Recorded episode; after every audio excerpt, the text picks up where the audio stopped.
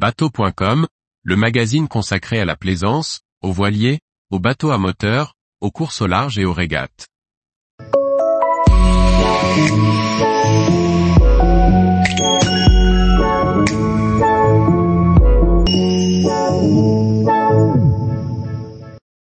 Le défi Azimut 2023, des runs à couper le souffle à découvrir en 10 photos.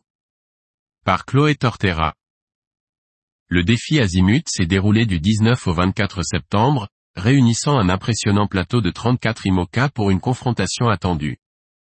Pour la première fois de la saison 2023 étaient réunis les nouveaux IMOCA, dans des conditions propices aux images et aux performances. Retour sur ce défi en 10 photos. Il était attendu ce défi Azimut 2023.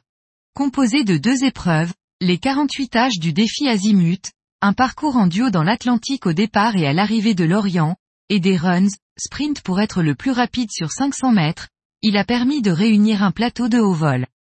Les favoris que sont Charal, Massif Prévoyance ou encore Paprec Arkea, ont confirmé leur statut, bien que des anciens bateaux ont montré qu'ils avaient encore du potentiel comme For the Planet, mené par Sam Goodchild et Thomas Ruyant, troisième ou Teamwork Lex Charal mené par Justine Métro et Julien Villion, sixième. Violette d'Orange, nouvelle venue sur le circuit IMOCA a marqué ce défi avec une treizième place sur Devenir, l'ancien bateau de Jean Le Cam. Elle se place ainsi en tête des bateaux à dérive.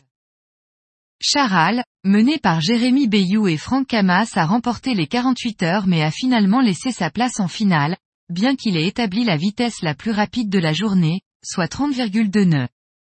Après plusieurs poules de runs, seulement 12 IMOCA ont participé aux runs finaux, remportés par Paprec Arkea de Johan Richom, accompagné de Yann Eliès.